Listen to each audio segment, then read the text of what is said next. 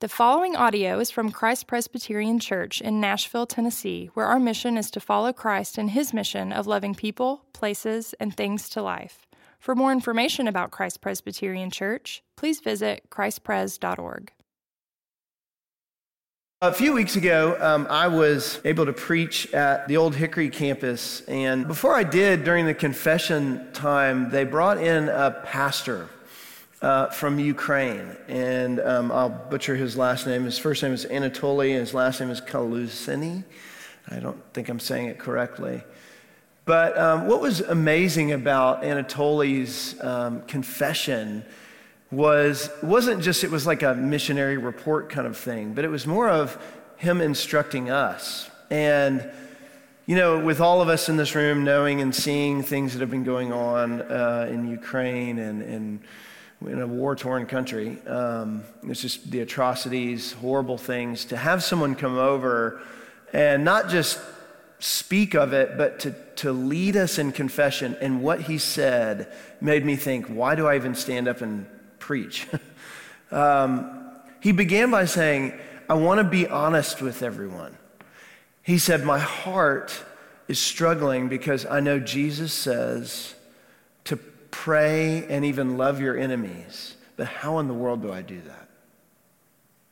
How do I do that when I see what I, have seen? How do I do that when I've experienced actual enemies of uh, this other country, of Russia, and I don't know what to do? And it was just like this room, it was so silent. Talk about real confession in your face.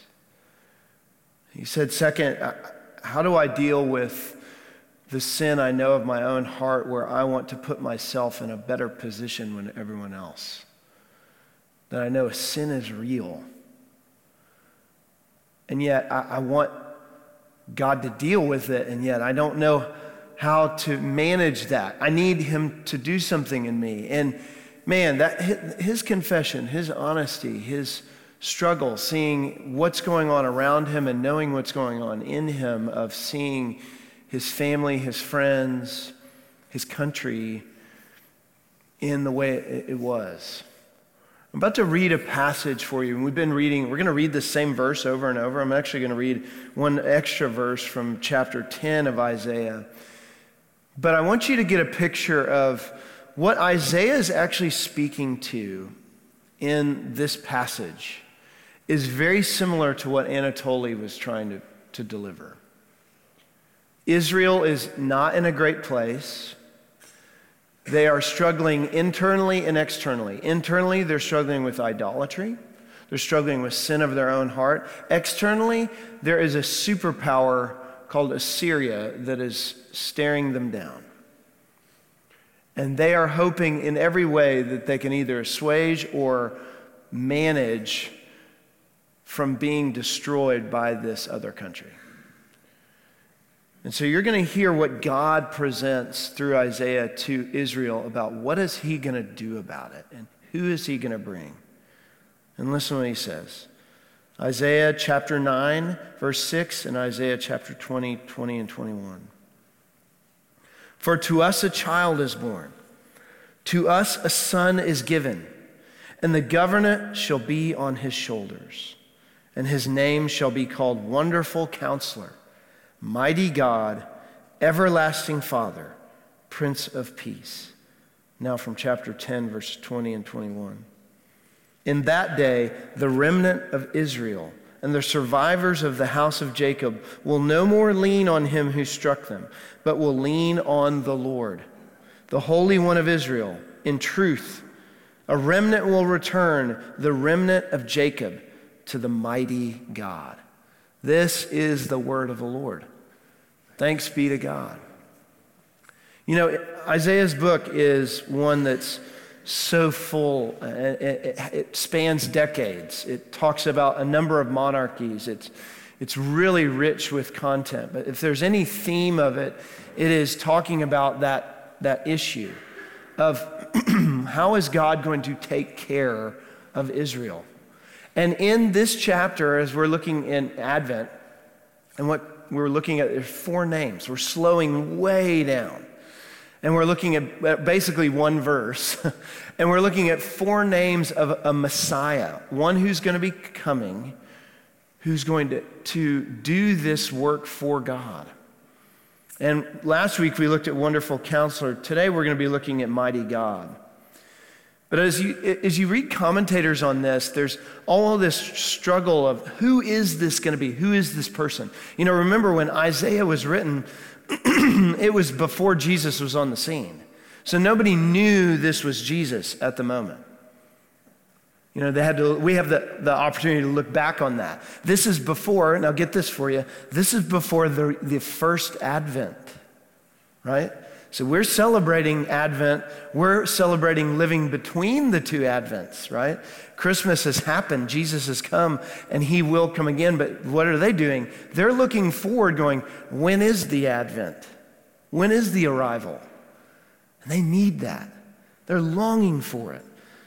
They need someone to come. And who's it going to be? And commentators describe this person as someone who's called an invincible figure striding across the world stage. An invincible figure striding across the world stage. If you're Anatoly and you're longing for someone to come, what kind of person are you wanting to come? What kind of person do you need to come? Today we're going to look at the mighty God. And we're going to actually break it down similar to what we did last week. We're going to look at two parts. We're going to look at God. We're going to take the, the second part of that name, God, and then we're going to look at mighty, kind of the descriptor part of that. So we'll see two sections of that. and in that, when it says mighty God, the, the language of God here is it could be translated somewhat broadly.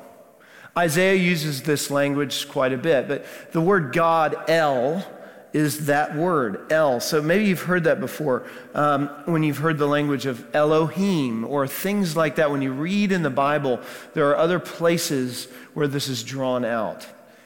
Sometimes, even in your English Bible, it'll even draw out the word El for that. And it's a distinguishing marker to say this is not someone just in a human form, but someone greater. Now, some have tried to move this translation, the mighty God, to be something like a godlike hero. Maybe someone who's a heroic man who has godlike strength, right?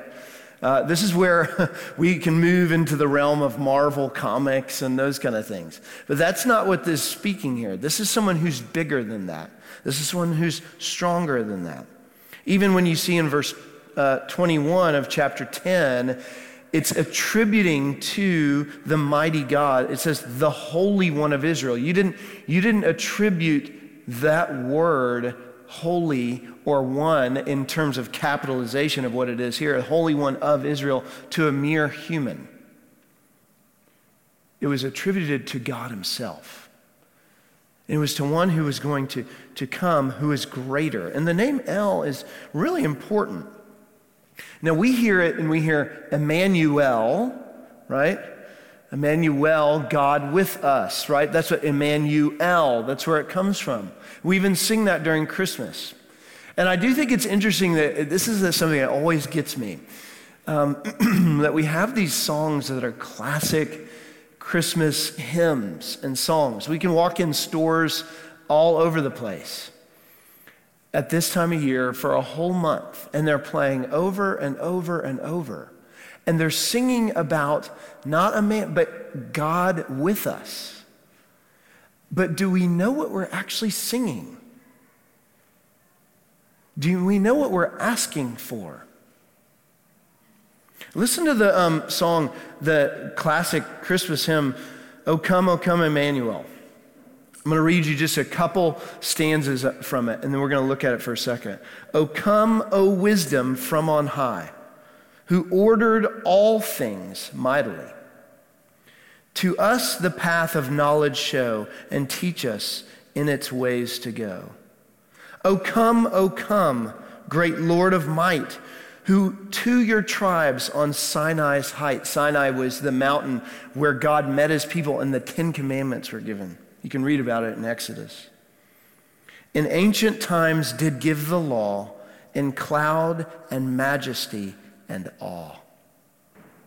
Okay, when we sing that, we usually sing it in a, in a, in a tone of, oh, it's just beautiful, it's uh, seasonal, it's those kind of things. But if you were to reference and understand that type of language, what we're drawing from from the Old Testament, what is it? At Sinai, when Moses went to receive the law from God, and the people came to that mountain, it was anything but uh, a moment of sitting and, and listening and being like, oh, this is great. They were scared. The mountain shook. You hear that? In ancient times, did give the law in cloud, in majesty, in awe. They actually said to Moses, uh, You go get it for us. You talk to him for us. We are scared of him. This is the God who came and descended. This is the one we're singing about God with us. Do we know who's with us? The El what it means to have the mighty God. We, we, want God with us, but, but think about this for a second. Let's move even from the Old Testament. That's just one of many moments in the Old Testament where God's presence, and it even describes it in the Psalms, it shakes the mountains. Creation responds to him in ways where, where it just can't even hold it together. Mountains, trees, everything around him is falling down before him. And in the New Testament, we have some, uh, some moments. Because when we talk about God with us and we talk about Jesus coming, do we remember the moments where Jesus is in a boat and there's a storm not unlike what we just experienced? And these normal seafaring fishermen cannot control it. And it says in the the Greek language that Jesus said, Be still to the storm. And it actually is a, is a language used of an alpha, someone alphaing an animal, almost like grabbing the collar of a dog who just won't listen that Jesus is so powerful. His voice says that, and the fear of the people in the boat moved from the storm itself to the one who is in the boat with them, it says. That they recognize that there's someone sitting in the boat that is greater than what is going on around them. Do we know who comes with us? Emmanuel, who we're asking for, God with us. You see, you know what's incredible about this for us, to, us, a child is born? This is actually a pledge. This language would be recognized to them as a pledge that this birth of a child, of a Messiah, would be a pledge that God would actually come and do a work. That he himself would take it on. It was a pledge to his people that he cared. That what, what is Christmas about? What is Christmas really for? Is it just a reminder of, of niceties and sweet things, or that God crashes into a world that needs Him so desperately? So that He alone can come in and transform it. One of the best uh, things that happens this time of year is the Charlie Brown Christmas. I don't know if you've seen it. I don't even know if you can get it as easily anymore. You could probably watch it on YouTube by this time. It's one of those um, older uh, cartoons that, you know, when I was a kid, you would watch on TV and it would last the full 30 minutes. But now I realize it's because the commercials in between that were so much longer and the, and the show itself is like 10 minutes long. Um, but the Charlie Brown Christmas is incredible. You, you need to see it. And it, it, was all about Charlie Brown trying to figure out what is Christmas about. And we could talk about, you know, I mean, there's everything from, gosh, how mean his friends are to him, to him struggling uh, psychologically with, with, with the grief of Christmas, the difficulty of it. Uh, but there's a moment when they're putting on a Christmas play, and when Charlie Brown's best friend comes on stage. And he says, Charlie Brown, I'll tell you what Christmas is about. And the lights go down, and there's a spotlight on Linus. And Linus is a character who carries a blanket around everywhere, and he always has these moments of wisdom. But in this moment, his blanket is always with him, he's always has it together. And this is the only time that Linus separates himself from his blanket. And he quotes from Luke chapter 2 from this similar passage. And he says in Luke chapter 2 Fear not, for behold, I bring you tidings of great joy, which shall be to all the people. For unto you is born this day in the city of David a Savior, which is Christ the Lord. And this shall be a sign unto you. You shall find the baby wrapped in swaddling clothes, lying in a manger.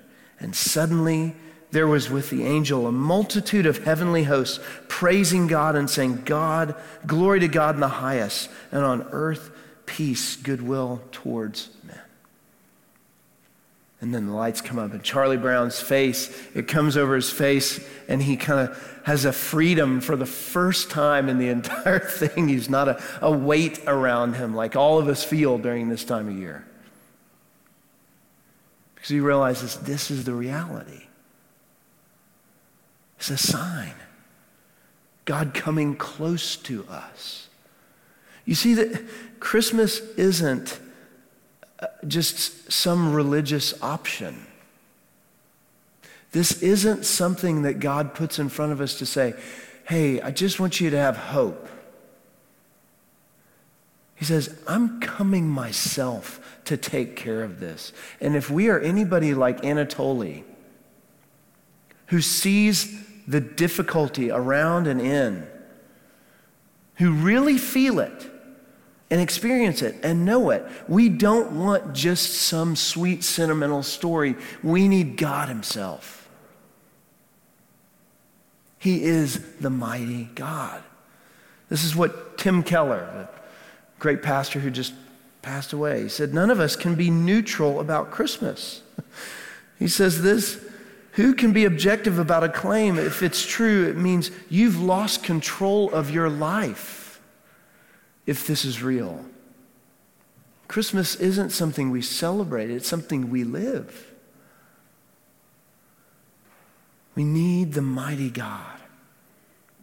You know that God is, is that, now this is who comes to us, but mighty, it, it adds that descriptor as many times you see that word. It's El Gibbor, as that is what that language means. In Gibbor, that language, it could be a description, an adjective, it can be a noun, it can be many things. But when mighty is, is spoken of, sometimes we've heard that word before in the, in the scriptures. It's another one of those words, if you type it into kind of a Bible gateway search engine thing, you can pull up a lot of different verses. But really, when it speaks about God being mighty, it talks about his acts. Talks about what he's willing to do. When it's attributed to any human beings in uh, the Bible, particularly one that's right before this that many may have thought of when they even read this, especially when it talks about David, uh, the city of David, in the following verses. They might have think of David's mighty men. He had a group of people. Uh, David, who was a warrior, had a group of what were called mighty men, warrior people, who were like special forces, basically. And they were the special ops. They could different than just the regular um, group that was a part of the military, they carried out specific needs for that force. You know, we have a lot of people, even in our congregation, have served in some of those specific special forces that know there's some sort of difference between that. But that's what it's getting at. It's saying a warrior. Mighty wasn't just a, a, a strong, like, he's so mighty. but one that's a warrior, one that carried military success. This is what verse 21 21 say in chapter 10. It says, In that day, the remnant of Israel and the survivors of the house of Jacob will no more lean on him who struck them, but will lean on the Lord. What it's getting at here is it's talking about Assyria is in view. And Israel has decided the only way that they can survive is if they make collusion, make treaties, make peace with two parts people that are their enemies, that are smaller, so that when Assyria comes, they can try and face them. They try and take it into their own hands. It even says, uh, one commentator says, the choice that Isaiah and Israel are facing are whether to respond to the circumstances that threaten them with calm reliance or a frenzy of self help. And you can see where God is trying to encourage them. But they will lean on the Lord, the Holy One of Israel, in truth, a remnant return, the remnant of Jacob, to the mighty God, the one who's strong. And you see this might in the Bible. And look, who is this Messiah? Who is the one that can be this strong that can come? And we typically think of Jesus and we talk about the verses he comes in his swaddling clothes. And, and even as an adult, we, we think of him as mild. But if you look at what the response is, of both demons, the supernatural, and even the natural, Herod and kings to his authority, they recognize it quickly. Even in his birth, Herod carries out one of the worst atrocities understood in a genocide, trying to take out this male baby, knowing that this is a king prophesied, that this isn't just anybody. This is a warrior. This is someone powerful. When the demons even meet Jesus, they recognize him and cower down to him because of his actual strength. He is a warrior. He carries power. He is, as they say, an invincible figure that strides onto the world stage. And so here, here's kind of a question with that. What, what do you want Jesus to do for you this Christmas? Do you want Jesus to be another moment in 2023 that we cycle through in December to remind you that this is a sweet season? Or do you want him to flex his muscles and address your sin as he should? If you were to ask Anatoly, what do you want Jesus to do?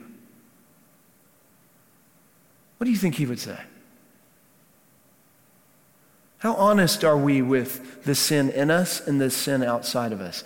Does Jesus come to make treaty with the sin that he sees? The sin that is real? The brokenness around us? Or do you want him to stomp it out? I'll tell you what, I've seen more of my own sin this week, and maybe it's because God knew I was going to be preaching on this, and the way that it bullies me this is passage is about how God addresses bullies. Bullies within us and bullies outside of us. And if there's anything that you understand that I understand, is that we have both. And the bullies that you have that consistently bully your heart and mind, do you want God to just deal with them in a kind way? Just to repurpose them? Just to reboot them? Or do you want Jesus to come and extinguish them? All the things that we see around in our world. When I heard Anatoly give that confession, and I sat there and I thought, man, I'm supposed to get up and preach. He just gave the sermon because that's what we need is the mighty God because we have to deal with him. He is the one who holds all the cards. He is the one who's mighty to save. And how is he mighty to save? We see it right here at this table. This is the one who gives his body and blood. This is the one who didn't wait. If you want to know how serious your sin is, and serious the sin in this world is, you can look no further than this table. Why did Jesus come at all? Why, did he, why was he born and then had to live and then die and then rise again? Because the mighty one to save had to conquer every enemy that we have. And I'll tell you what, I want Jesus not just to handle my sin. I want him to put his foot on its throat and destroy it. I want him to bring justice in the places in our city and in our world that we are constant, that we have service programs for. For women who are coming off the street and abused, for trafficking for little kids. Do you want Jesus to handle that in a way other than extinguishing that? That's what he came for. This is the mighty God. And here's what's incredible he gives his body and blood so that you might be his. He gives his own body and blood. The mighty conqueror lets himself be in that position so that we can celebrate his first coming, knowing that he will come again and we will live completely as we do now between the Advents, waiting his second return, where he will finish that work. We can sing and celebrate Christmas as beautiful and real because how do we deal with what we're living in, the tension? You want a God who deals with the reality of your sin? Here he is. And you can taste and see that he's good. Because he doesn't just come to squash us, he comes to squash our enemies so he can rescue us. So he can, as it says, redeem us. But we want that mighty God. We need that Messiah who's powerful. Thanks be to God for his strength. Amen? Amen. Let's stand together.